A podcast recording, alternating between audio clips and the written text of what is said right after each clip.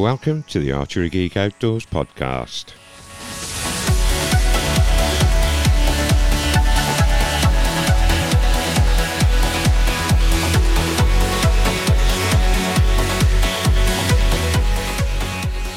Good morning, good morning, and welcome to episode 55 of the Archery Geek Outdoors podcast. New intro music there this time. Uh, I decided that after we'd been told we'd got record breaking June temperatures, the hottest June on history, and we were on track for the hottest July on history. July has been a freezing cold, very soggy washout as I couldn't find any music called Cold Wet July, and considering they told us we'd had the hottest June on record, uh, I decided that I would go with Flaming June by BT for the intro music. That was actually the Facade 2012 bootleg of it. I've got to say a massive thanks to Adam Thomas whose musical nom de plume is Facade, who's allowed me to use that for my intro. So, Adam, thank you so much. I'm deeply appreciative of it. Right, now then, what am I doing? It's been a, since the last podcast, it's been a really good, relaxing, fun time, apart from me breaking something again. And you know how I love to break shit, don't you? Uh, archery wise, it's been a fantastic, relaxing, fun time. Now, this is a bit weird because I need to come into settings on the Rodecaster Pro and I haven't got the fucking foggiest how I'm going to do this while I'm recording. I can't see how to get my fucking home screen. I need to change screen. I need to change the sound pads purely because. Hang on a minute. Hang on. Hang on. No, I can't. I need to get into the home I've got all these lovely sound pads on the Rodecaster that trigger all these different sounds. Normally, I only ever use it for triggering the intro and outro. You've got eight eight sounds, three banks of eight, and I've had to go on to bank two for loading that intro. So I can see how I do it on my bloody computer, but I don't know how to do it on the Rodecaster itself while I'm actually freaking recording. I need to get into bank one if I want to play with the others. Ah, somebody help, please. Oh, this could get really noisy and really messy as I'm going along, but there's nothing new there. Right, I've got so much spinning around in my head that I want to talk about people. I want to thank things that have happened, people that have helped. That, oh, God this this could go absolutely anywhere. I'll probably end up talking about stuff I wasn't planning on talking about. I'm going to forget things I did want to say. If I wanted to thank you and I forget, or I wanted to mention you, I forget, I do apologise. Oh my god, hang on. I'm going to start messing, messing with buttons while I'm recording. This could get really, really awkward. No, I can figure out how to go into home there. What happens if I do this? Nope. I can't see anything fucking happening. Oh no, that that's just bloody hell. That was just soloing. I I'm gonna press this button and see if things cut out. Has everything? Shit, yeah. I lost shit there. I press the I press the solo button on the sounds pad. Oh god, that's a fucking disaster. I know. So when I pressed it first time, I would have lost all the audio. Folks gonna be like, "What the fuck happened there?" Oh god. I think I might have to do without fucking around with these sound pads on this one because I use that second one.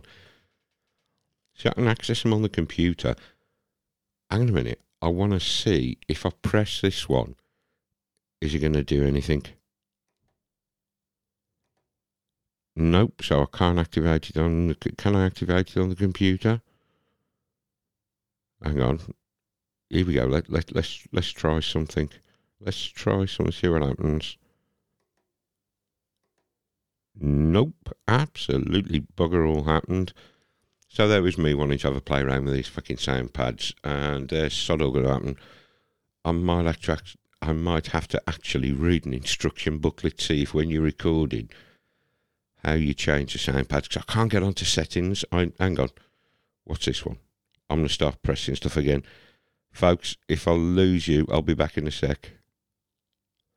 Oh, yes. Hang on, hang on. I'm... Right, I'm back onto SoundPad 1, onto Bank 1, but because I couldn't see the recording screen, I don't know if I dropped the audio again. Oh, this could be disastrous. Oh, well. Anyway, what's been happening? Uh, that lovely new bowfinger scope I bought, absolutely loving shooting it. I had made a mistake in that I hadn't put the tube on to run the fibre through. I just got the fibre wrapped round the scope and it kept unwrapping and dropping down. And on the week before Liberty, I was shooting around on the Wednesday night, gets to the second from last target, draws up and thinks, why can I only see a black pin? Why is my fibre not glowing? And ain't that fucking dark? Lets down, looks, and it had obviously unwrapped itself from around the scope on the previous shot, was hanging down. And I shoot those lovely Bohning X3 vanes, don't I? They're stiff. They're, they're stiff. They're like a bit like, you know, almost like a fucking knife blade, and it appears that to fibre optic they are a knife blade. Uh, looks as though where the fibre was hanging down, the arrow had gone past, cut the fibre, and ripped all but a tiny bit out. There was just a little bit sat through the the pin on the scope where I'd melted it to hold tight in the pin. And of course, if you if you remember rightly, if I remember rightly, when I bought this scope, I didn't want a 19th thou because I found on some of the longer targets a 19th thou fibre is a little bit big. He block it can block a fair bit of the target, especially on if it's a smaller target out at longer ranges. Didn't want to run with a 10th thou, so Bowfinger offer a 15th thou. I heard a few people say you need you need a light on your sight when you're shooting 10 thou fibres because they, you know, it, it's almost half the width of a 19 thou fibre and they're not the greatest at gathering light in low light conditions. So I thought, right, I'm going with, I'll come settle in the middle and go with this 15 thou fibre. And it was fantastic, really like the 15 thou fibre. But when I cut this one, uh, there was a blue fibre included with the scope, but I hadn't got a light. And have you seen the price of fucking sight lights now? In 200 quid a pop. I can't justify and can't afford 200 quid for a sight light. So I have a quick look on YouTube at sight lights and Google it. And there's this Aussie guy comes up, the ultimate Aussie redneck, a $2 sight light he'd made. I like you can get lots of the screwing ones that fit like the Truglos and the Trophy Ridges. And I've got one of those on my Trophy Ridge React. You know, you can pick those up for three, four quid off eBay and Amazon. But they don't fit. They're a standard, is it? Was it 8 30 second, 10 30 second thread on them for the sights? And things like the AV41, the Bowfinger, I presume the Shrewd is similar. Ultraview won't because they come with their own funky little light. But 370 quid for a scope from Ultraview. I know they're good, but fuck me, they ain't that good. Uh, where was it? Oh, yeah. This, this Aussie guy discovered if you buy those, he'd bought some of those Christmas lights, battery powered Christmas lights from the dollar store, and figured out that if you just, because they're wired in parallel, you can cut all bar the first light off, and that first light still works, and the the LED was small enough to sit in his sight and light up his pin. And of course, a couple of AA batteries on a single small LED bulb, only when you shoot, you can flick it, switch it on, switch it off. The batteries were lasting him like 18 months, and you know, you can, you can pick up a big pack of cheap batteries for a couple of quid out of somewhere like Poundland. So I think I'll have a go at making one of these at some point. Unfortunately, the time of year, cold, wet July, uh, they Poundland haven't got any of these Christmas lights in. When they do have some I shall get some. But back to the back to the story in hand. See, I'm digressing again here. it's just as I like to do, isn't it?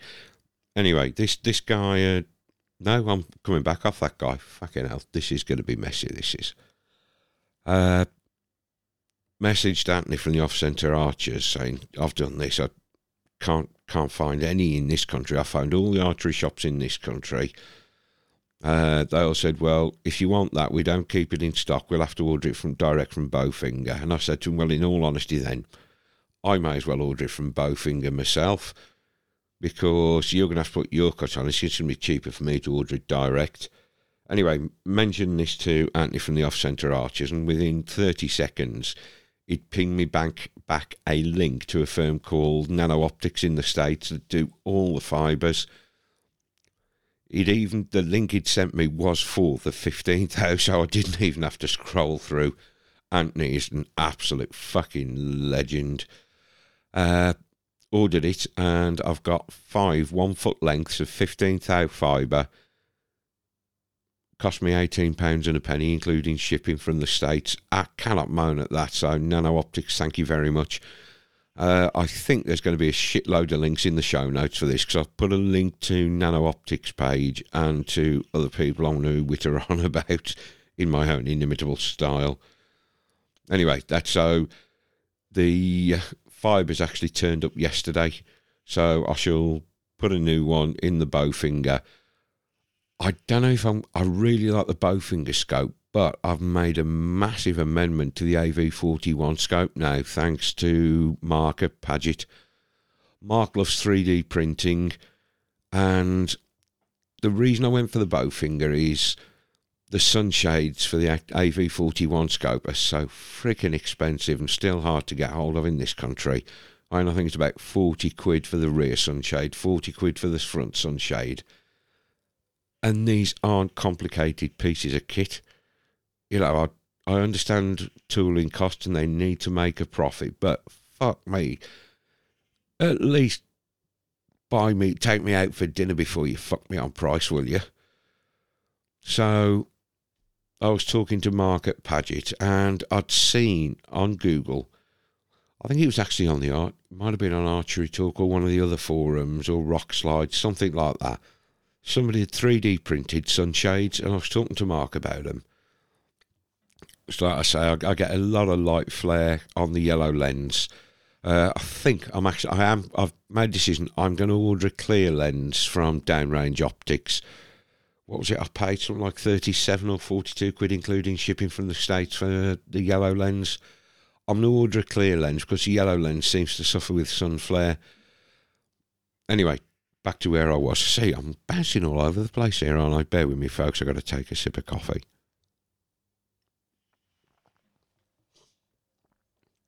Kept my mouth away from the mic there, so hopefully you didn't get my noisy drinking. Oh, bear with me a second, folks. Just got a quick cough. And I'm back again.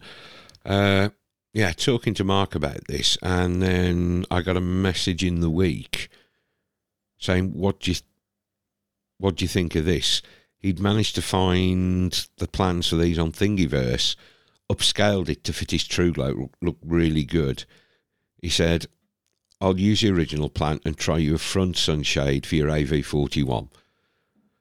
So got to the club. I can't remember it was a Wednesday or the Saturday. He, he brought it. He brought it down. I hadn't got the AV forty one with me. That was the time I was.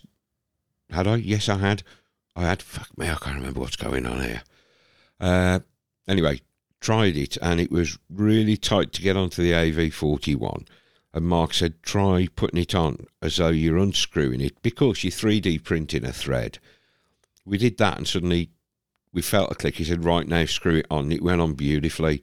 He said, Right, I'll try you the, I'll do you a rear one. Now, because the front and rear are the same diameter, I'd got the sunshade, sorry, the, the peep ring, the snap on peep ring from the Bowfinger scope. Thought, right, we'll, we'll try this. Popped it in. It was a little too loose. So Mark said, I'll tell you what I can do. He said, I can start the print of the rear sunshade in a different colour. He said, Do you want white? Do you want flow yellow, flow green? I thought, I'll try flow yellow because it's a flow yellow snapping ring on the bowfinger scope. So he printed this off. The first two or three mil are in fluorescent yellow, then it goes back into black. It's a world difference. If at the right angle, I'm still getting a little bit of sun flare. So, like I say, I'm going to order a clear lens from Downrange Optics.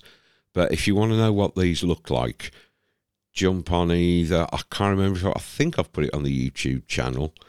Have a look on the Archery Geek Outdoors YouTube channel, Archery Geek Outdoors Instagram page, Archery Geek Outdoors TikTok, uh, Archery Geek Outdoors Facebook page. See, I'm getting everywhere on the fucking socials now. You know what? You got to. You know what? Click like, click follow, click click like or follow folks on all of them. Come on, I want to grow this a bit. So I am asking you for something now, just to click a like or a follow on the socials. Uh, have a look on any of those, and you'll see these 3D printed lens covers. What I really like is because they're a little coarse on the inside. Was it the Hamskea Raptor Peep? They said they'd got these baffles to stop as much light bouncing around. Well, you get a similar effect on the inside of these 3D printed sunshades, but folks, they are amazing.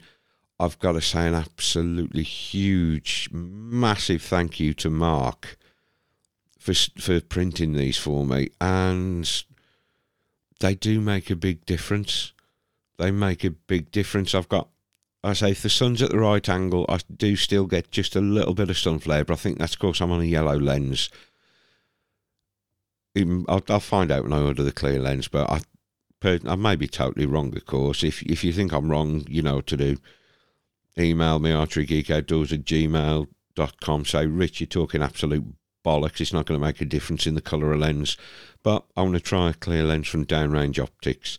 Like I say, I'll, for the fibres, I'll put Nano Optics, the, uh, the link, their link to their site in the show notes.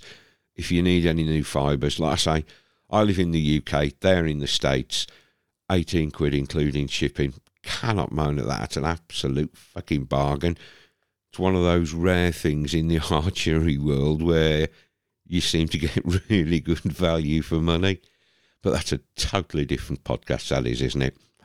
Anyway, back to what's been going on shooting wise. Uh, I'm going to steer away from the health and fitness. A bit of a rough couple of weeks there. Time to get back on it again. It's just consistency in there. But we had the club champs at Paget it was a really, really enjoyable afternoon shooting. I've got to say, a huge thank you to Joe, Pete, and John. Joe laid out the Joe planned the course, and Pete and John helped him get it all set out. We have a two and a quarter acre wood of Paget.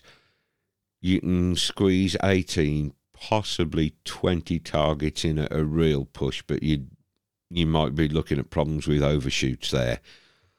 But in this little two and a quarter acre wood, he did an amazing job. He got some really challenging shots. And the one there's a there's a ditch that marks our boundary with a bank on it. It's only like a two and a half foot tall bank. But he put a peg right on the front of this bank, so your back foot is eight or nine inches higher than your front foot. You pitched forward anyway, shooting a downhill shot. Joe, it was um, it, it was an amazing course. Like I say, when you're in a flat wood, you've got very little to work with. He really put on a challenging course, and it was such a good, really, really enjoyable day shooting. I mean, I was shooting with Mark and Sharon. We had a proper laugh. Uh, I put in. I mean, what we normally do is it'll be first round 18 3Ds, second round 18 paper faces because all the 3Ds are bossed behind them. But this time we just decided to go for two, uh, eight, two by 18 of the 3Ds. I only got one a predator prey shot, and it was really dis- it was quite difficult to judge the distance between the predator and the prey. You couldn't use the ground for judging the the prey because there was vegetation of varying heights between it. You got a clear view to the kill shot, and to the left of this was vegetation as well. So it made it harder to judge between the the predator and the prey, and that caught a fair few people out. I Martin said he went straight over the top of it with his first one because he couldn't get a bead on the distance, on the difference between the two. And Martin's a decent shooter. And I was so glad that a fortnight before I decided to work on my really short shots. And I was amazed working on short shots, the difference.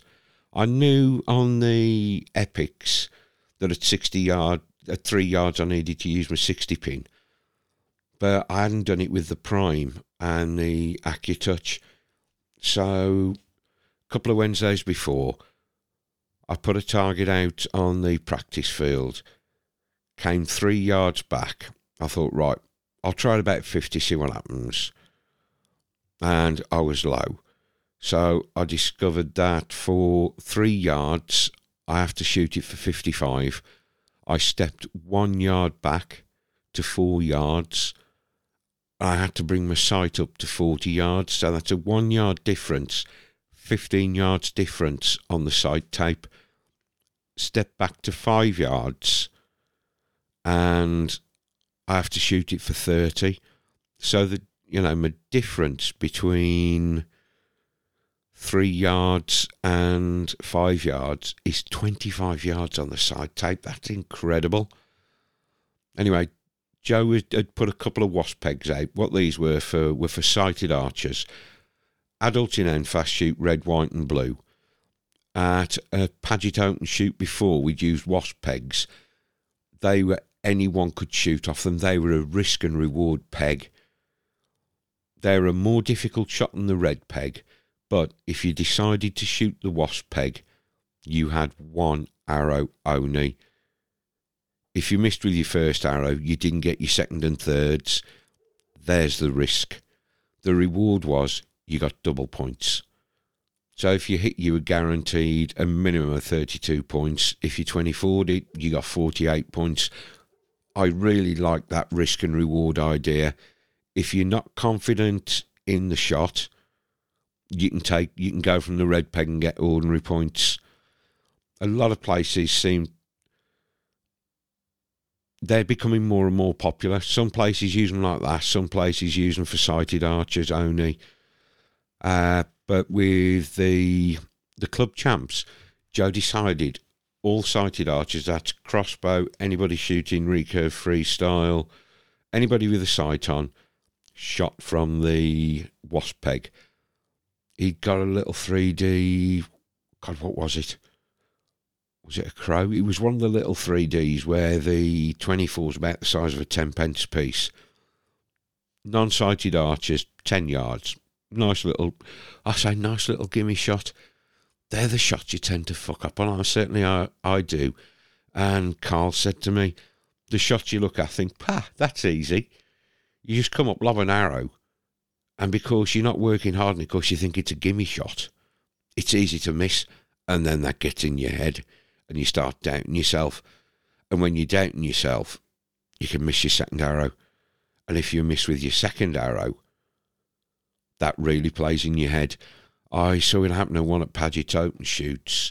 Uh, Roger, who was shooting Compound Unlimited at the time, Roger's an awesome archer, and he was one of my. When I first started doing open shoots, I always thought if I'd got within 100 points of Roger, I was doing really well. Him and Fletch shooting together with demons. Anyway, at this open shoot, we got the Stout that JVD stoat. I don't know if you see it in the States or in much of mainland Europe, but anybody who shoots NFAS in the UK, you will be familiar with this stoat and what an absolute shit of a target it is. The whole target where the kill is is probably two and a half inches deep. You've got effectively zero zero margin for error on your yardage judging. See, I'd rather shoot a, a thin vertical target where I've got room for yardage errors, but I know my line's good, than I would a skinny little target like that. And a lot of people hate that freaking target. I when Roger shot it at the open shoot, he his first arrow hit low. And this Stoat target, with one arrow, you can be missing it, hitting a wound, hitting a kill, and hitting an inner kill on the same target. That's how fucking skinny this thing is, how shallow this thing is. Anyway, move forward, reset his sight, and he said when he'd drawn up, he thought, well, how did I miss? Maybe I've misjudged my yardage, held a fraction low, put his second arrow right next to his first one. It was in his head, wasn't it? Comes up for his third shot, does exactly the same. And I said, mate, how'd you manage to blank that? You're such a good shot. He said, I started doubting myself after I missed with the first arrow. So, anyway, asides apart, he'd set this little 3D at two and a half yards. I'm thinking, fucking hell, a full draw, my long rod's almost touching it. And I thought, well, it's less than three yards, so I'll give it a couple of extra yards on it. I thought, I'll try 57. If I miss a 24, at least I'll hit the 20. And I fucking pinwheeled it right in the middle of the 24. And it amazed me because I'm thinking, well, hang on a minute. From three yards to four yards, it's a 15 yard difference. I didn't want to risk going over the top, so I just gave it an extra couple of yards. So that half yard closer only added two yards onto my side tape. Can't wrap my head around that. Anyway, I came in, I put in the highest raw score of the day, won the sighted class, or as John calls it, non guessing for sighted and guessing for non sighted but to give everyone a fair crack at winning the club champs. John runs a handicap system. You put in two scorecards throughout the year and he works out everybody's handicap. And it's a really nice system. Of course, it gives everybody a chance to win the overall club champs, which is really, really nice. And Andy Hazeldine came in and won the overall club champs on handicap scores. I think I dropped into second, but massive congratulations to you, Andy thanks again to everybody who helped in planning and laying the course. It was a really good, really, really good afternoon. Anyway, next shoot I did was Lawton Field Bowmen. As a lot of you'll know, I'm not mega competitive. If I start getting competitive, my shooting goes to absolute shit. It really does. And Joy had been on about Lawton. She shot it several times before. A lot of the other folks at Paget have shot it. Lawton are an independent club, Lawton Field Bowmen. They're not NFAS affiliated. And if you're a member of, if you signed off as safe by any of the UK governing bodies, whether that, whether that be the English Longbow Association, Archery GB, NFAS, EFA, anything like that, you can go and shoot their shoot, which is a really, really nice idea because you get to meet people that shoot different associations that you wouldn't necessarily meet. Anyway, Joey said, Rich, you've got to shoot Lawton. It's a really relaxed, really chilled out, fun day. And, I, you know, that's what I like. She said, yeah, they score, but it's it's not one of those super competitive anything to win shoots. You know, you just turn up, have it. it's such a chilled out atmosphere. And Lawton are behind Trentham Gardens, the uh, up towards Stoke. Travelled up on the Sunday, and what a gorgeous shoot ground they've got. It really is stunning. Walked into their clubhouse, and it reminded me of a boathouse. I don't know what it is about it it just reminds me of walking into a wooden boathouse, and it's beautiful. So I started the day with the obligatory bacon baps. I had to have two because they were so fucking tasty. Really, really nice baps. And their shoot ground, they've got a lot of ups and downs. They've got the, facility to shoot over water, which that really messed with my head. I underjudged that one, and I was really worried about my distance judging because I don't do a lot. I shoot Paget every week. You know, so my distance judging, I, I really needed some work on. So I'd, I'd got my, my head on. Don't worry about scores. Just practice your distance judging ready for liberty. Get practicing. And you know what? Apart from the shot over water, where I'd second guess myself, I picked a distance. Then just before I shot, I'm thinking, nah, that's not right. Took some off. Thought, right, let's have a look where the kill is. Binoed it up, picked the kill, put my pen in it, let the shot go. It was a decent shot as well, which surprised me at an open shoot. Normally, when I get to an open shoot, the pressure comes on and I go back to bitch slapping the trigger. Worked on making a really nice shot. Line was perfect. It dropped low. If I hadn't made that cut, I mean, I, I the kill was above the leg line, so I dropped it in the leg. I, I scored. Yay, happy me, I scored. Uh, if I hadn't second guessed myself, I'd have been where I needed to be. So that again, stop second guessing myself. And it's been said to me several times, look, just enjoy, worry about having fun, enjoy yourself. If you want to get better at your distance judging, pick a distance, shoot it. If it's wrong, it's wrong. You know what to do for your next arrow. Stop worrying about scores. Stop worrying about shit like that. Just go out to have fun. And this is how you'll learn your distance judging. Pick a distance and stick to it. When you start second guessing yourself, mistakes happen. And there were two I was really, really, really pleased with. Uh, they'd got the skinny sitting cheetah if you, I think it's a Rinehart target. I've seen, I've seen it at Liberty before. I think they had it at Forest of Arden. Can't remember if I've seen it at Seven Valley, but there's very little room for side to side error on this thing. And you're on top of a steep bank, down and flattens out. And I figured out where my 20 was. So I was being told, don't look at the the the floor distance when you're shooting uphill and downhill. Look at the horizontal distance. So it's a case of project that cheetah sitting at eye line to me, figured out where my 20 was, thought, right, there, that would be where my 20 mark is.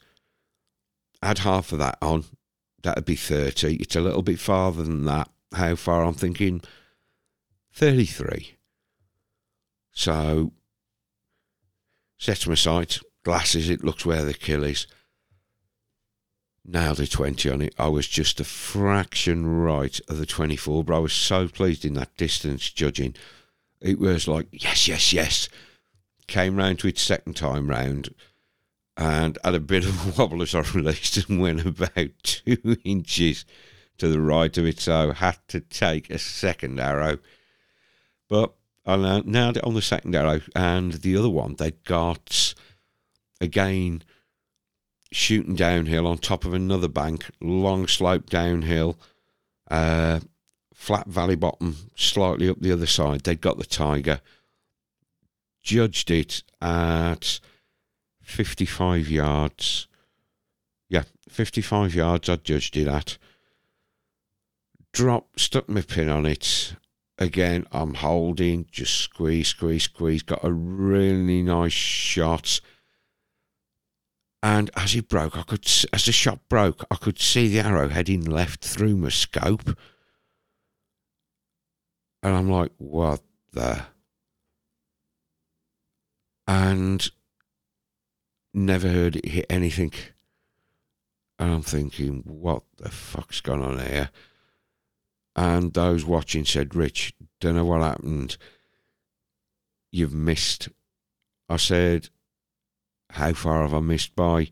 Now, you know, this you know this life size Rinehart 3D Tiger. It's a big old target. I was holding on the 24 and it must have gone. Oh, God it must have landed a good eight feet left of the tail. I was like, see, I got to play with my pads. I couldn't think, no, none of us could figure what the fuck had gone on. And I mean, I'm thinking, shit, that's an arrow bust. Fortunately, their shoot ground's quite soft and we found the arrow in the grass. Second shot, I'm shooting those 2364s on and there was a, came for the second shot and there's a good old good there's some good wind blowing. It's got to be what 10 15 mile an hour wind and I'm thinking right everybody said these catch the wind really really badly. I mean, I'm only running 110 grain up front on them, so there's not a high FOC to keep them tracking straight. So I think, right, I'll put my pin on the front of his chest and the wind's going to drift me into where I need to be. I'm thinking that's what I'll do. I'll do that. Comes up, lets off. I'd, I'd had to blank that first shot out of my head and just said to folks, please watch my arrow. I mean, after the first one, I'd had a quick look at the bow. Couldn't see anything obviously out of alignment. Nothing was loose. I hadn't got the foggies. What's going on? So, puts my pin on the front of his chest let's go. A really, really nice shot. I was so pleased with the shot broke. And the goddamn thing hit behind the freaking pin, right where I was fucking aiming. I'm thinking, how the fuck did that happen? I've got a 10, 15 mile an hour wind shooting fat freaking shafts. And this thing lands right behind the goddamn pin. Oh, so frustrating. And the other target they've got that it, it did, it beat me hands down. It whooped me like a little bitch. I mean, if they'd got a moving target, now I like moving targets, but I'd never shot one with a lens before. And they'd got the 3D flying goose on a zip wire sliding. And this thing was sliding like, fuck mate, it was going like shit off a shiny shovel. We got there and we were shooting in groups of six that day. I think we were the fourth group in. And out of all four groups, that's 24 archers, and they said, you have to take two arrows at this target. Two arrows at this target. If you hit with your first, you still have to shoot it a second time. Out of all four groups, one arrow hit that goose. So that's 24 archers, 48 arrows, one arrow hit it. It wasn't mine. It, it wasn't mine. Uh, first first time it comes down, they give they drop it first for you to track it. So first time I thinks I'll draw up, see where it's going to be, and as it comes into my scope, I'll let the arrow fly. Do you think I could? It worked. Fuck knows where it went. I never saw it in my scope. I could see it in my peripheral. I let the arrow fly straight over the top of it, straight into the bank. Second arrow, I thought, right, I'm going to try something different. Now, where they were releasing it from, there's a big holly bush. So you wanted to be clear of the holly bush because if you miss, you don't want to be clambering into a holly bush to get your arrows out. So I thought, before they release it, I'll come to full draw, put my scope on the goose, then move it forward so the goose is on the very right hand edge of my scope. Then just track the goose and let it fly. So comes to full draw, scope on scope up so the, the goose is just touching the very right hand edge of my target. I mean, it's only a 20 yard shot. Tells them to let it go. Within the first half a second, it out my scope. do You think I can go, oh, I can't see it. So I swings my bow, clocked it in my provision, per, provisional, oh, fucking hell, peripheral, thinking shoot instinctive, let the arrow go, and just in front of his chest. I'm thinking, fuck me, because I was low on arrows that day. I I managed to rip a couple of vanes off, and I think I was down to what four shootable arrows. So that's two of them in the deck. I'm thinking, fuck me, that's going to. I've I've got broken arrows here. I'm going to be in trouble. Course, they got the big shot target. Again, they said you shoot one from the red, one from the white, one from the blue. You must shoot three arrows at this target. I think I'm not going to have enough for Bigfoot, but both arrows survived soft ground and fat shafts, that extra surface area of the shaft seems to provide a bit more friction.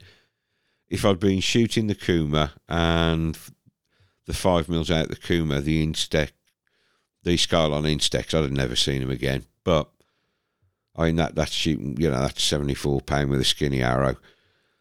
I got all my arrows back, and Bigfoot. They made Bigfoot that they made Bigfoot there, I think, from what I was told. They'd got him seated. It's fuck me. I've, I've, I hope I've got a photo of this. I'm gonna have to get it. Did I take photos of Bigfoot? if I did, I'll put them on Instagram and Facebook and the usual places. You know where to see him. Sat down, he'd got to have been 15 to 18 foot tall. Stood up, this thing's got to be 30 odd feet tall. They normally put him out at 100 yards plus. This was one of the reasons I went to do it. I thought I get to shoot 100 yards. As it was, they'd got him at 45 and in but the 24 was a little three inch square of tape stuck to him. Massive 20. 24 is this little three inch tape, square of tape. Uh, managed to 24 and 20 and two 20s on both occasions, but it was a really, really good day's shoot. What really surprised me, I was the only compound archer there. I get there, realise I'm the only compound archer, and I'm standing out like a fucking dog's lipstick here. But uh, shot with, I say, the shot with Joy. Fuck me, I can't remember the names of the guys I shot with. I think it was two guys from Leifa, and I don't know where the father and son were from. But we had such a really good day, so relaxed, so many laughs. Uh, obviously, being the only compound, I won the unlimited class, and to be honest, I didn't like that feeling. I mean, Sharon at Paget had said to me when she'd gone to open shoot and she was the only lady shooting unlimited compound, compound unlimited. It's not a nice feeling going up to get a medal when you're the only one in the class. And I also, why?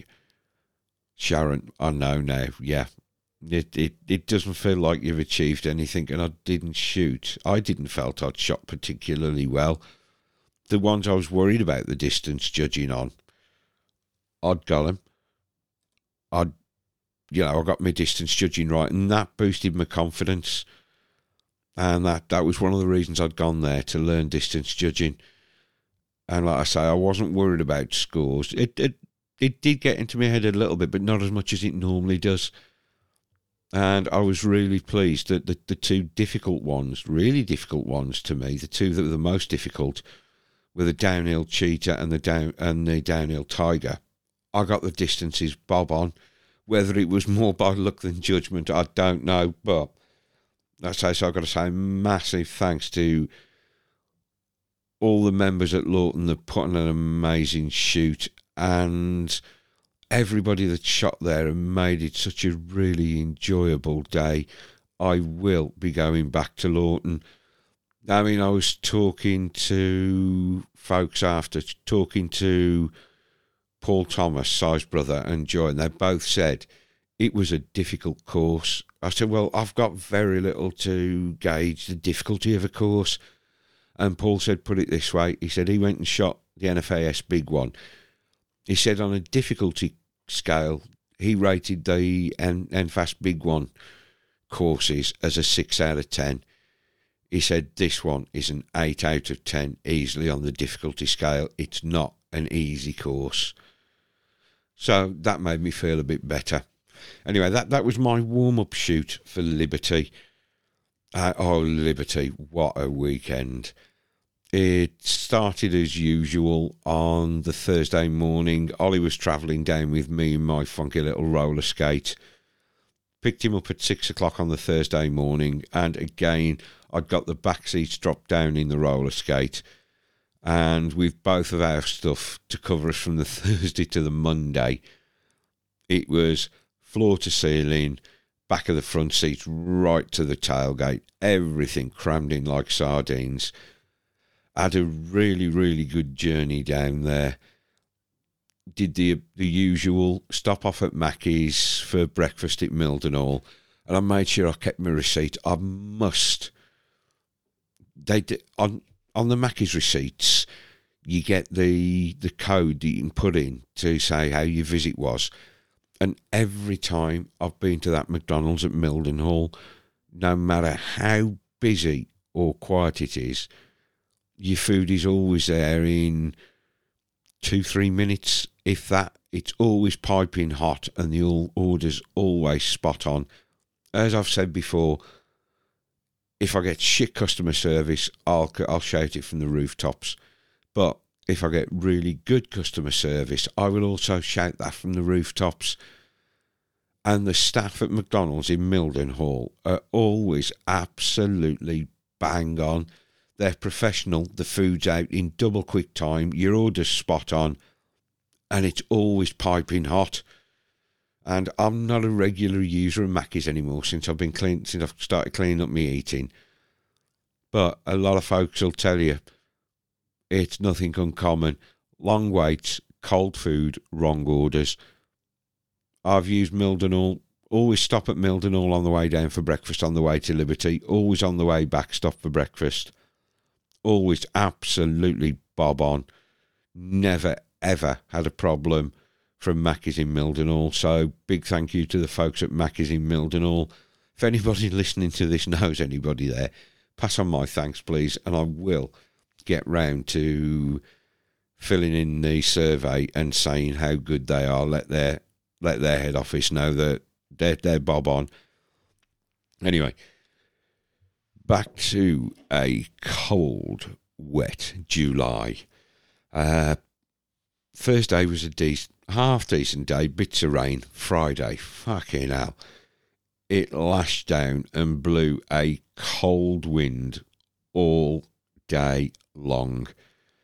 The plus side, Thursday and Friday, there were so many F 15s and F 35s in and out of there. We didn't get to see them the, the, the point of takeoff. Of course, they were taking off away from the Endweed camp but we got to see them all landing. I I must have hundred videos on my phone of them coming into land. I kept taking more and more because I thought I'm waiting for one of them to do something special. you know, just give a wing waggle or something like that. So I've got to go through, and I will be dropping TikToks and Instagram reels up. I'll drop a couple on YouTube and on the Facebook page uh, the 15s and the 35s coming in. On the Friday, we actually get to got to see an osprey. I presume it was going either go, must have been on approach to Mildenhall because it was well away from us, the far side of the trees.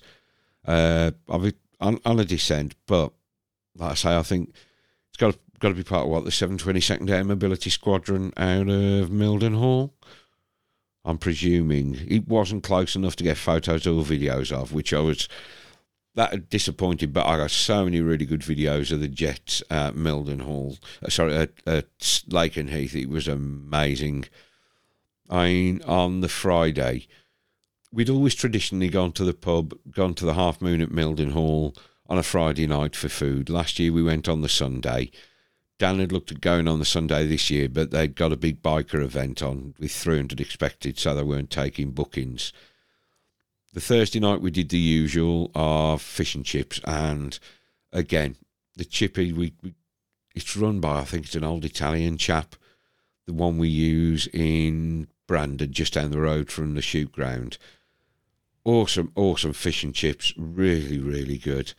Friday we were all that pissed off with the weather, and it, it had it had ground people down.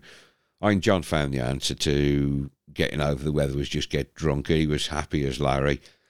If you check out the TikTok and Instagram, you'll see a video of him dancing while drunk. it was really, really, really funny. But we ended up in the half moon at Mildenhall on the Friday night, and again, nice time really, really nice food, most enjoyable. Uh, while we were down there, now from episode, was it episode 53, the Saturday special, Raw and Uncut, we'd been talking about Fox Hay cider. Uh, one of my friends from down that way, Jake, him and his father in law have started producing this cider. And I'd, I'd said on there I was going to have some at Liberty. So I'd ordered eight bottles, and one of the other folks from, oh my God, I don't know if you've just picked that up. The dogs are outside, and Dottie is running her mouth as usual. Yampy little bugger. Uh, one of Alex's other clients at Hybrid, Cassie Axley, runs a bake, bakery called Benny's Bakes. Alex had raved about Cassie's cheesecakes, and I'd said to Kaz when I was down at Liberty, I'd tried one of her. I'd try one of her cheesecakes. So I thought, right, while I'm down there, I'm ordering a cheesecake and I'm ordering some cider from Jake. And folks from Paget are like, how are you getting cider and cheesecake? I said, well, they're both local. I know Kaz has got Benny's Bakes, Jake has got Fox Hay Cider, and Jake had said he'd bring some down to Liberty for me. So I'd messaged Kaz, right, I want one of these cheesecakes you make, Kaz. She said, how do you want to get it? I told her where I was. She said, well, that's a bit, little bit far for me to deliver. She said, tell you what, Feltwell's only six miles from you. Meet you in Feltwell, pick it up. So I had that on the Saturday night. Fuck me, this cheesecake was incredible. Now, Joy at Paget is a very good, very experienced baker. And even she said how good the cheesecake was. So picked up the cheesecake. I'd asked Jake. Jake said he'd drop the cider off to me. So he'd arranged a time. I was just on my way back from Feltwell when Jake phoned said, Right, I'm at Paget. Where are you? In fact, his his actual uh, his actual phone call was, "Where are you, you fat cunt? I'm stood outside your tent." I do love Jake. Uh, I said, "There in ten minutes." He said, "Right, we'll hang on for you." So he dropped the cider off, and John tried some. Really liked it. And Jake said, "Well, look, twenty quid, eight bottles."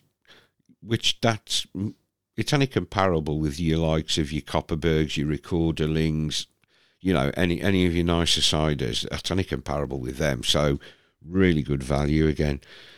And Jake said, Well, if you want some, I'll go back to the, the cider shed, pick you some up and drop it off. And John said, But that's going that's half an hour there, half an hour back. That's an awful lot of trouble to go to. Jake said, No, no, it's no trouble at all.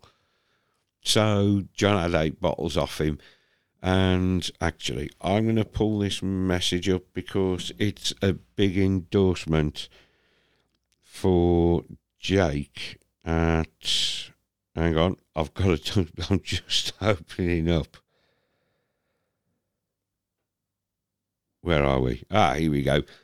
Uh, when was it? John tried it Friday night. John cracked open one course. I think he had two of the two of last the 20 was it the 2021 vintage which was 6.7 sorry four of those and four of was it last year's or this year's vintage which is 5.5 and he's just said and he said to me working my way through this it's a slightly weaker one. It's Boston really dry just how I like a rustic cider. So Jake if you're listening to this John really likes your cider mate. And it is it's beautiful beautiful. I, I prefer a medium to sweet. I had the the slightly stronger one the, the previous vintage and that that um that stuff goes down an absolute treat it really is gorgeous uh, i don't think jake has got any social media. I don't think they've got any social media pages going for Fox Hay. They've got the website going. I'll drop the link for it again anyway. Kaz has got Benny's Bakes on Facebook. I'll drop a link for that. I'll tell you what, folks. I, I know it's being cheeky asking you to give likes and follows to folks, but these are new businesses. I always believe they're friends' businesses. I've supported them spending money with them to support them, you don't have to spend money with them, especially on socials. I mean, obviously, Kaz, they're very local businesses. You know, not local to me, they're local to the Cambridgeshire, Norfolk neck of the woods.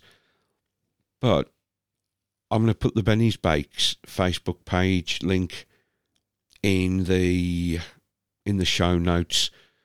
Do me a favour, just click on it and give Kaz a like, will you? give give her a like to support people's businesses. Yes, you support them more if you. It's a different way of supporting if you spend money with them. But if they've got social media pages, if you give the page a like or a follow, or click like on the occasional post, it costs you what a second, a second and a half of your time it doesn't cost you a penny, but every like and follow they get raises their profile. It puts it has suggested posts on suggested follows on more people's feeds. And if somebody sees them, thinks, "Oh, I like the look of the cakes. It's local to them, and I'll try them." That's helped that business, and it it doesn't cost you a penny to click like, to click share, to click follow. And I'm going to put the I never actually got a photo of my cheesecake because I was down at the the party when I got back. Johnny Bucket had decided it looked nice and took a slice out of it, so I took a photo. I've got a photo on my phone of the one that Kaz, photos Kaz took, and it was as deep as a pie dish, and then that deep again, and it was fucking gorgeous, with lots of fresh fruit on the top There'd been fresh fruit blended into the cheesy part of the cheesecake and then lots of fresh fruit on top. It was incredible. Like I say, just give do what you can to support new independent businesses, and there's so much you can do that's free. I mean, a lot of people they'll get friends start business and oh, can you do me mates rates? I've never asked for that before. The best thing you can do to your friends, friends' businesses, is buy buy from them, use them, use the services. Don't ask for mates rates. Use them and recommend them. Do that, and recommendations cost nothing. I've put a glowing recommendation up on the Benny's Bakes Facebook page, and next time I'm down there, I'll be buying more cakes because they're fucking gorgeous. And field archers, two things you have to eat at a field archer bacon and cake. Anyway, back. Oh, so distracted again. Bloody hellfire. Right, uh, back onto the Liberty shoot. Really, really enjoyed shooting it. Uh, they were, they did. It was a two by thirty-two. I never asked, but the weather had been forecast as grim for the weekend, so we don't know if they'd put a slightly shorter course on, just so people could get shot and done, and then see about getting dried off. But really nice course. I really enjoyed it. Uh, I think the longest shot was out to about 60 on the bison. Liberty have got an amazing selection of Rinehart targets, a really nice selection. And one of the most difficult to judge was a herd of elk. Yes, they had a herd of life size 3D Rinehart 3D elk targets out uh, they the you had to shoot the bedded bull. Only the kill of the bedded bull was visible. As you stood on, I, I have got video of this, and I'll put it up on Instagram. The only, as you look down, it was a clear lane down to it. Excuse me, I've got a cough. it was a clear shooting lane down to it. You had a cow elk on the right. Farther away than that on the left was another cow elk standing. Behind that was the bedded bull. Like I say, you got the first cow elk on the right, second cow elk on the left, and they'd set them up so the bedded bull, all you could see was the width of the kill zone and his antlers over his back. That's all you could see. And two more cow elk behind if you hit one of the cow elk, it was zero points. The only score was on the bedded bull. It was an absolutely stunning shot. Because the grass was of varying lengths, it was really, really hard to judge your distance on. And I was so pleased when I 24'd it. Of course, I was doubting my distance judging, and it was just Pick a distance. Stop worrying about fucking scores, you twat. Pick a distance. If you get the distance wrong, you got two more arrows. And both days I 24'd it. Second day I might have been two yard. Day one, I hit the pro ring in there. Uh, those of you listening in the States, the IBO 11. Second day, I hit the bottom of the 24. In the States, ASA or IBO 10.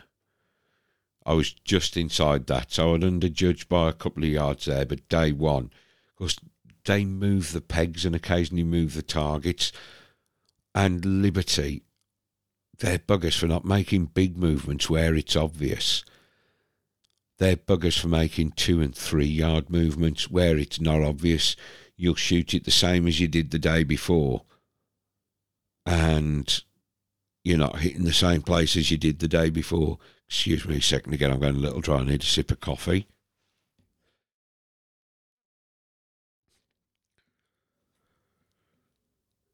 Sorry, I had a quick cough there. Now it's time for me coffee. I'm going to move my mouth away from the mic because the last thing you want is my noisy coffee drinking.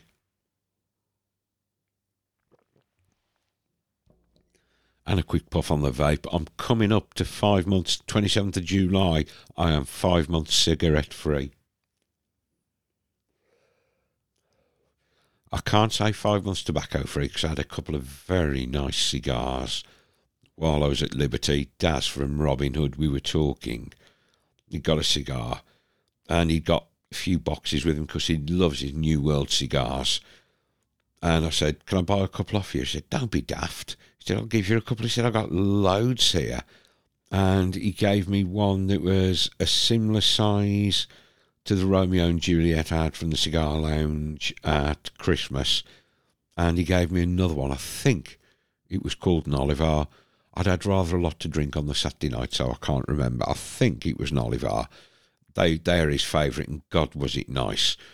I'll get I'll get on to what happened with that cigar in a minute. I've lost where I was. Where what was I talking about? What was it? I was on was I on about the elk? Oh, I can't remember. Anyway, yeah, yeah.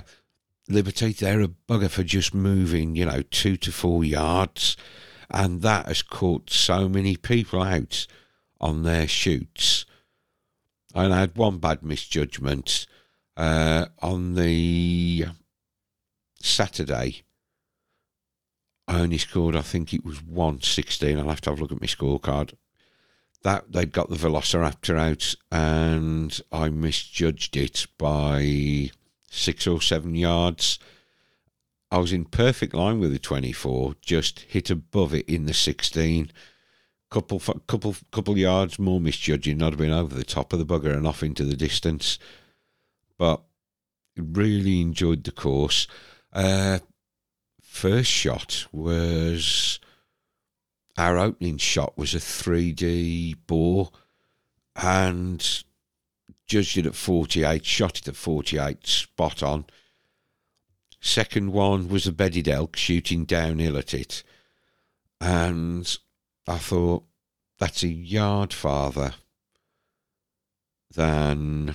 That's a, no, guess to it. I'm thinking that's about four yards farther than that ball we've just shot. I'm thinking that's 52, 53 yards.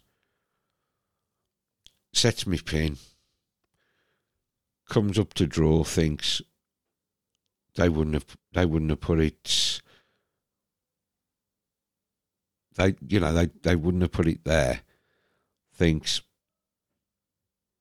maybe they've put it a little bit a little bit closer maybe they've put it a little bit closer of course it did it didn't look farther than the other one didn't look farther than the other one i'm thinking I got inside my own head, second guessed in the end, dialed my sight down to 49, and it uh, hit 10 mil below the 24 if I'd left that extra yardage. So I stopped second guessing myself on judging then.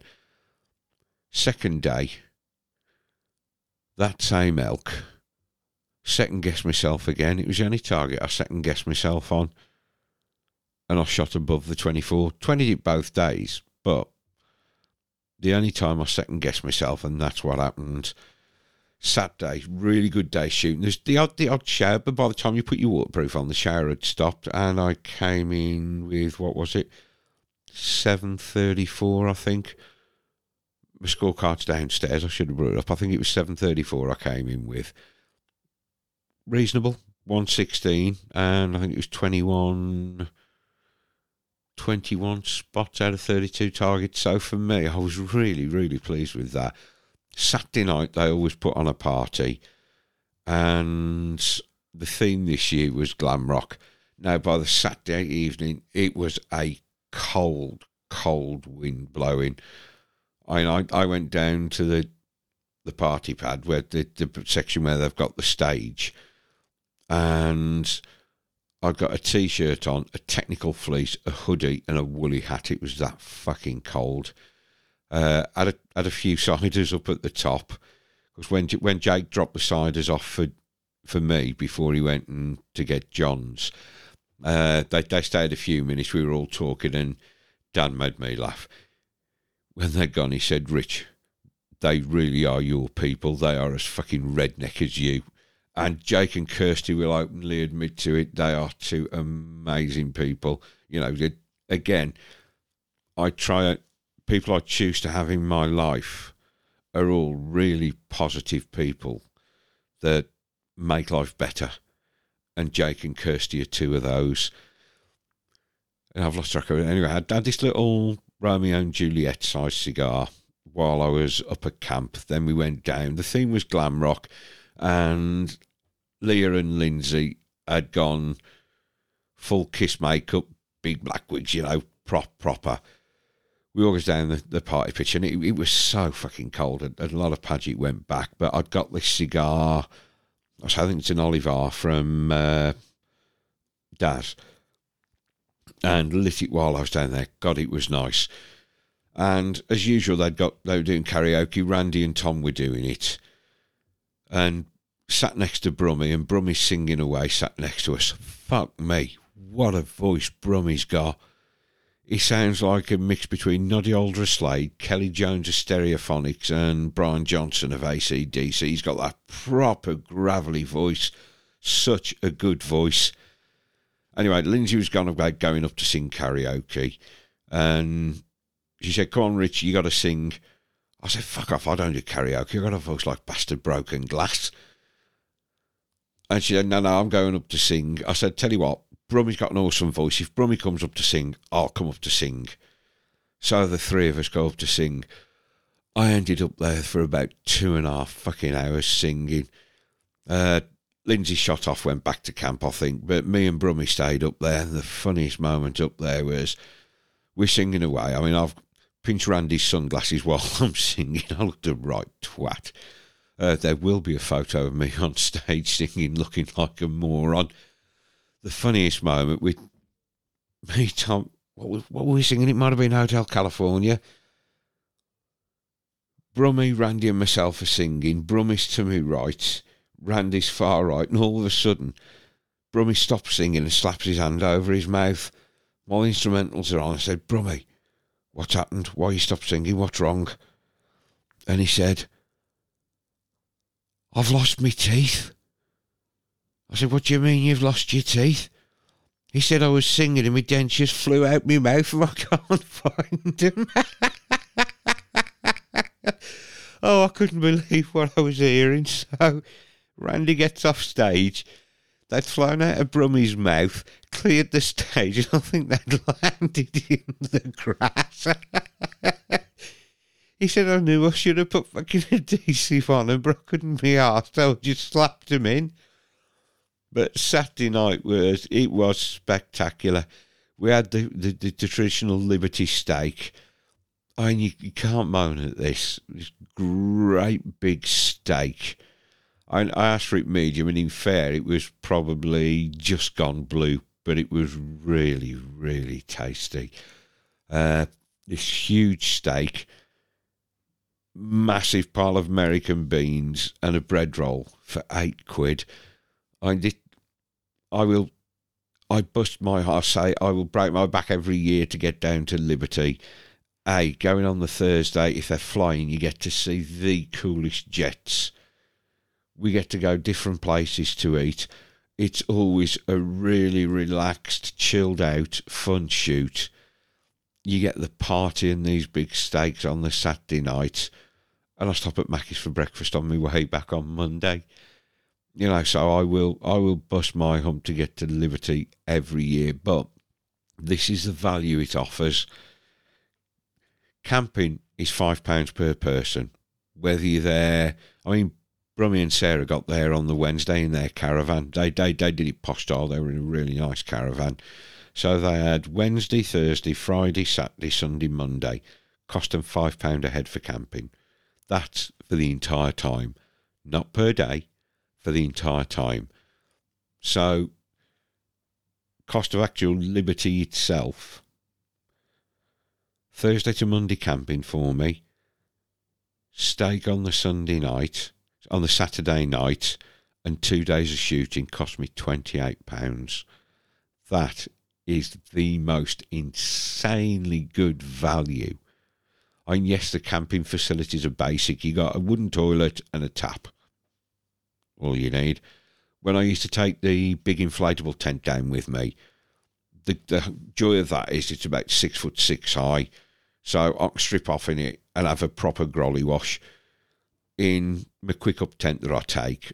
And I did miss the big tent, being able to stand up and have a wash. You having to sit down to get dressed. You know, I baby wipes to have a wash every morning. I, I missed the big tent, but fuck me. 28 quid for Thursday to Monday camping, two days shooting, and a huge steak as well. It's insanely good value for money, and it is such good fun. Sunday, I traditionally shoot better on the Sunday than I do on the Saturday. And I was on course, I was really shooting better and then they'd got a 3D dragon out. Shot it on the Saturday. I can't remember whether I 20 or 24 it on the Saturday. I think no, I 20 it on the Saturday. I was just right, about five mil right of the 24. On the Sunday, I, I was just feeling even more relaxed than I was on the Saturday and weren't worrying about scores. Drew up on it I was holding so steady on the centre of the 24. I'd got me, I knew my distance was bob on. Let go, and um, it's such a crisp, clean release, and the follow through was perfect. But we heard this crack, and I can't see my arrow. Thinking, fuck. And Mark said, You're in the ground in front of it, Rich. I'd hit a piece of bamboo, a stick of bamboo, gone straight through the stick of bamboo, split it open, but it had forced my arrow down. The line was perfect, and I'm thinking that was the first time I thought about scores. I'd say to Mark, How am I doing? just to see how I was doing against Saturday at various points. He said, Yep, you well up on yesterday, Rich. I think I was a whole target in front. And this got in my head so that got me thinking about scores. I'm thinking, fuck, doing so well today. I hadn't had a single 16, and that was only about four or five targets from the end. I hadn't had a single 16. I was doing so well. 20 and 24 everything. I was up on my spot count, and I was so confident that was going to be another 24. Course, everything felt perfect. The shot broke. It was honestly one of my one of the cleanest breaks of the entire weekend. And then he broke the bamboo. Takes my second shot. Dead centre 24, did everything the same. I mean, I knew the bamboo wasn't an issue then. The bamboo was gone. But oh, God, that. And it got in my head. And Rob and Paula were on the target ahead of us. And Paula is such a confidence booster. She builds people up so much. And as as we got to the target they were just leaving, she looked at me and said, Did I see you just take a second arrow? I said, Yeah. She said, You looking for a fucking slap or what? Why didn't you 24 it? And I told her what had happened and she said, Oh, God. Oh, and just laughed. I, I had to laugh, but for the next few targets up to the end, it was in my head. And when we'd finished, Mark said to me, Rich, I've been watching you shoot all weekend. He said, Today you were a lot better. As in, not getting in my own head. He said, But since you hit that bamboo, you have been inside your head on every shot. I finished higher. Was it 744, 748? I finished on something like that. I finished higher than I did on the Saturday anyway, but I should have been at least 10 points higher. The very last target on the Saturday for us, it's a double sided target. One side, the 3D is a scorpion, the other side is a scar- uh, uh, scarab beetle or stag beetle, scarab beetle, I think. I shot last, and the 24 on that's tiny. It's a tiny 24, a small 20. I hit a 20 on it because, again, I was in my own head. There was a bunch of arrows. I think two were in the 24, almost filling the 24. One was just below in the 20. I'm holding on the 24, thinking, don't worry about hitting other arrows, just shoot it. And at the last minute, thinking about the bamboo, I dropped my arm and shot into the bottom of the 20. I should have been a good 14 points up on where I finished, which I'd, I'd have been more than happy with. And Mark said after, because Mark Mark's taught rifle shooting and archery archery coaching. He said, and he kept saying to me after the bamboo, he said, Rich, stop fucking worrying about it. It's done. There's nothing you can do about it. Carry, just concentrate now on shooting like you have been the rest of the day. And when we'd finished, he said, Rich, you wouldn't let it out of your head, would you? I said, no. I kept thinking about that bamboo and the fucking points. And that was the first time I worried about fucking points. Like I say, on the Sunday, I'd, I'd been interested just see if I, it felt like I was shooting better than Saturday. And Mark said, yeah, you well up on Saturday score. And I was, that just relaxed me even more and gave me more confidence. And then that one incident got so far inside my head. And like I said, he said afterwards, he said, Rich, it got into your head, didn't it? And it did. It really got inside my head. He said, you got to stop that shit. Once that arrow's gone, that target was done. There was nothing you could do about it. He said, and the other couple of 20s you shot after, they should have been 24s. If you hadn't been in your own head the way you've been shooting today, you'd have 24 them. He said, your distance judging was bob on. It was you inside your own head. He said, and watching you shoot, I could see you doing it. So, Mark, I really, really appreciate that. Thank you. Uh, really appreciate. Oh God, that's. Let's go back to the start. Uh, did I mention he'd put a peep ring, printed a peep ring on? I did, didn't I? Yeah, I think I can put that one side and get back to where we were. How's that for going backwards and forwards then? Yeah, so as I mean, Paget did so well at Liberty this year. Came in, went back down for the presentation on the Sunday night, and Paget absolutely nailed it. We did so many medals. I mean, uh, Johnny Bucket, the man, the myth, the legend, the one, the only Johnny Bucket, when they were calling out gents longbow scores, they called him out for bronze medal. He'd got about five steps forward and they said, No, no, sorry, we got that wrong. And you think, Oh shit, don't I look a twat now? And he said, I thought, Oh fuck, this is embarrassing. Called out sec- third place, second th- place. And John, he glanced at his scorecard after and thought he got 790. And then they call him out for first place on 970. And John's, no, no, no, I got 790, I got 790. And Dad said, John, no, you didn't, you twat. You glanced at it, you got nine fucking 70, mate. Here's a photo. and John won gold in gents longbow. Uh, Harry, Harry from Paget, 14 years old. I've got to say, this this kid must have balls the size of coconuts. I haven't, you know what? I'm actually going to, I, I'm going to open up the scores. I don't think there was a. Were there any competitors in boys longbow? I can't remember. Hang on, I'm just going to have a quick look. Somewhere I have saved a photo. Sorry, I'm waffling just as a time filling. Just as a time filler while I do this. No, I haven't got a photo of them all. I can't remember if there was anybody shooting in boys longbow. I don't think there was. So Harry, at 14 years old, decides he's not going to shoot boys longbow because if he'd been the only one, he'd have taken gold. And he said he didn't want to do that. He wanted, he says, the best way for him to improve his shooting, and Harry's a hell of a shooter anyway, you know, for a 14 year old kid that hadn't been shooting that long, he wanted to really up his game.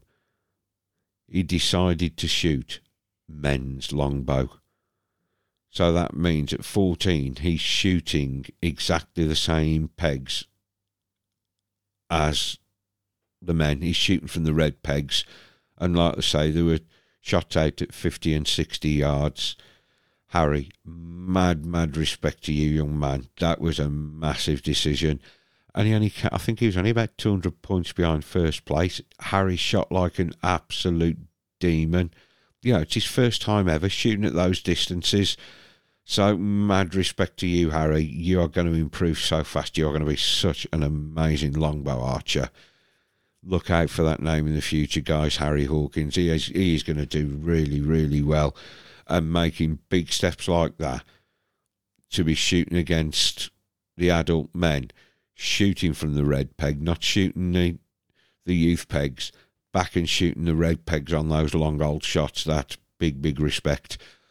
So we got John won Gents Longbow. Uh, Jane Marston. I was shooting with Jane. There was myself, Mark B. Sharon decided not to shoot. Uh, her fibromyalgia was playing up and she wasn't in a good place to shoot. And big shout out to Liberty when Sharon mentioned after she she hadn't shot because of her fibromyalgia. They refunded her money for sh- the shoot money absolutely incredible. Uh, so I was shooting with Mark B uh, and Ed and Jane Marston. Jane really wasn't happy with her shooting. She was shooting really. It took her a few arrows to get into it each day, but when she came on pipe, she was shooting like a demon. She took gold in Ladies Barebow. Uh, Chad, Chad took gold in Gents Trad Bow Hunter and because there were a group behind us and there was a bit of a delay around the herd shot, talking to him on the Sunday, I said, How are you doing? He said, Not as good as yesterday. He said, Leah's on fire, Leah, his wife. He said, I've got to do something. She's outscoring me today. And Leah took ladies TBH gold. Massive, massive congratulations to them both. Uh, Lisa, Lisa, where did Lisa get in crossbow? I can't remember if Lisa won crossbow, ladies crossbow. I know she podiumed. Uh, Lindsay, bronze in ladies compound unlimited. They came to men's compound unlimited, and from what I heard of the second day scores, I, I reckoned I'd come in fifth or sixth, which in the company we were shooting, you know, you got Carl Bowles there, Tony Hunt, Lee Gardecki, uh, Ian Cope, Ian, you know, all really, really good shots. Tony was one of the, still is one of the guys I hold as an absolute deity when it comes to distance judging. You know, Tony, Tony Hunt's incredible at distance judging.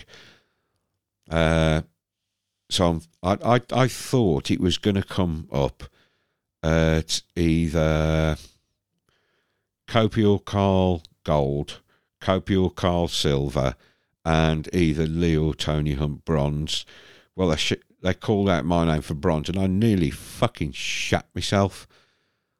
I know I'd been. I think Andy Williams outscored me. Uh, what was it? I can't remember two or six points on the Sunday. Andy had a bad day on the Saturday though. He was um, trying to get his bow tuned as actually as as he shot. Cause he's got the new PSE Dominator Duo. Who came up with that name, Dominator Duo? I'm sorry, it sounds like a pair of Vegas fucking hookers.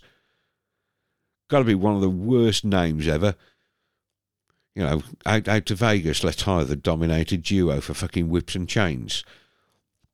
But he really pulled it back together on the Sunday, Andy did. And I think he shot a 750. I know Kopi shot 758 both days. Can't remember what Carl shot. Uh, would have beaten Carl, But watch a turkey shot. The turkey shot. Yes, I'd got a turkey facing a, facing away from you, and the 24 on the rear view is right in the middle of the jotter. I mean, what better way to spend a Saturday and Sunday than hammering your shaft fletch deep in the, up the jotter of a plump-breasted bird?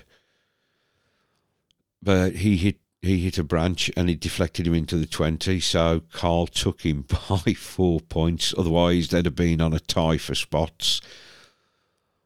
Uh, yeah, so I think I had a much better first day. I say, if that, that 10 points that I lost on the dragon hitting the bamboo seat still in my head, I'd have actually managed to beat Andy on day two as well. But Andy shot really well and there was nobody more surprised than me. And a couple of weeks before Liberty, they'd posted a photo on there on the Liberty Archers Facebook page saying the medals are here. Come and try and win one. And I thought they look so cool. They'd got their, their club sticker on in a nice aquamarine with the eagle's head and the arrow on it. And I thought, I'm never going to get one of them. And fuck me, I did. It was just, yeah, everything came together. And distance judging again, second guessed myself and it 20s not 24s. I had a bad judge on the Velociraptor and it's a 16 on the Saturday. And the only thing that cost me points on the Sunday again was that fucking piece of bamboo in front of the dragon. But it was the most amazing weekend away, despite the weather trying to put a damper on things on the Friday. I know I'd said I wasn't going to cook in the evenings. I was just going to say, fuck it, have a wild weekend and eat out every night. So Thursday was fish and chips. Friday was a half moon in Brandon. Saturday was the steaks. A, a, fair few of Paget left on the Sunday night. Of course, I'd said the weather forecast it was for rain on Monday morning, starting fairly early, as it was. Monday was the most glorious morning. Left slightly later than we intended, of course, they were flying again and wanted to see the planes coming again. So, Sunday night, we decided we'd go down into Brandon and try the Brandon Tandoori.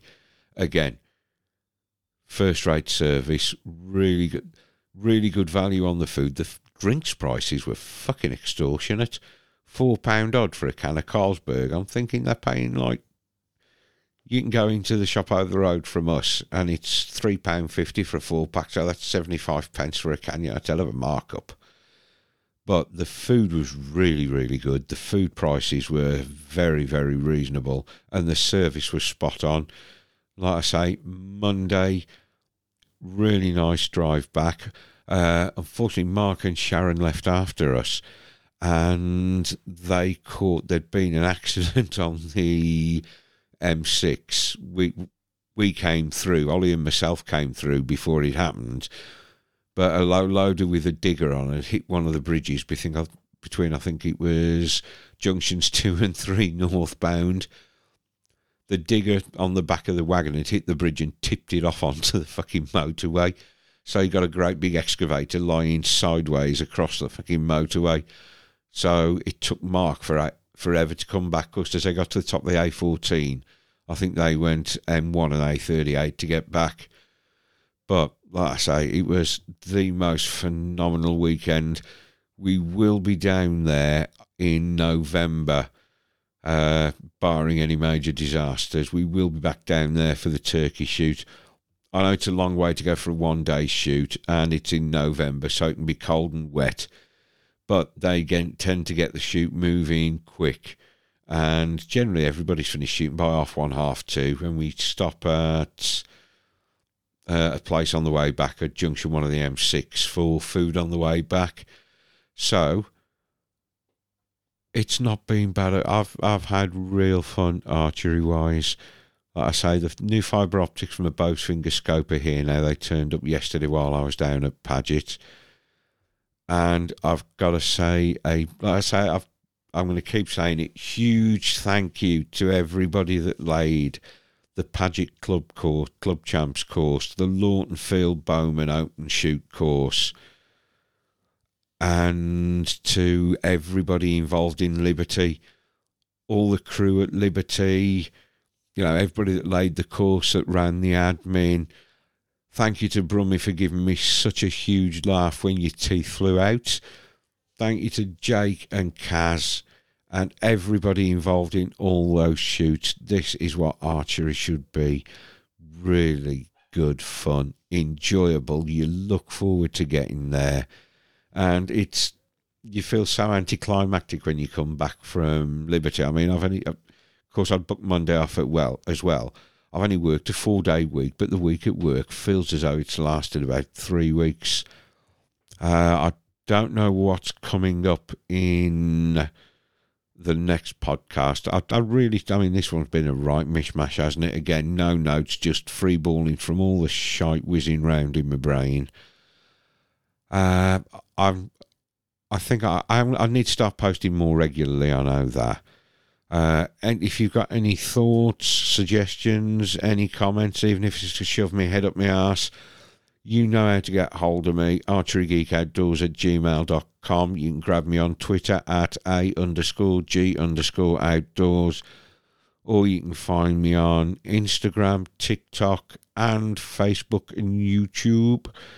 Archery Geek Outdoors give it a like, give it a share, interact. It's always nice when people message and you can start a conversation. So, folks, thank you so much for taking the time to listen.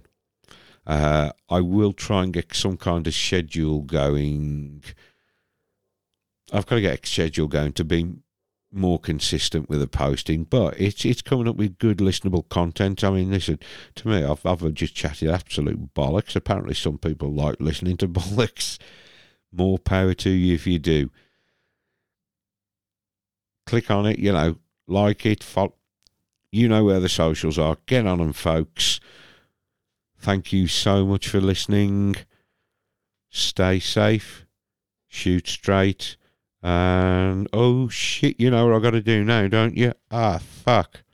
I've got to go back onto bank two. There we go. I'm back onto bank two for the outro music. Fucking hell, that was nearly a disa- nearly as disastrous as the opening wasn't as disastrous as the opening, wasn't it? Remember, stay safe, shoot. Oh shit! I just hit the record button, stopped and started the recording. Oops, that was me. It's because the red pad for the outro music is the same as the red pad for the record music. Stay safe, shoot straight. Take care, folks. Bye bye.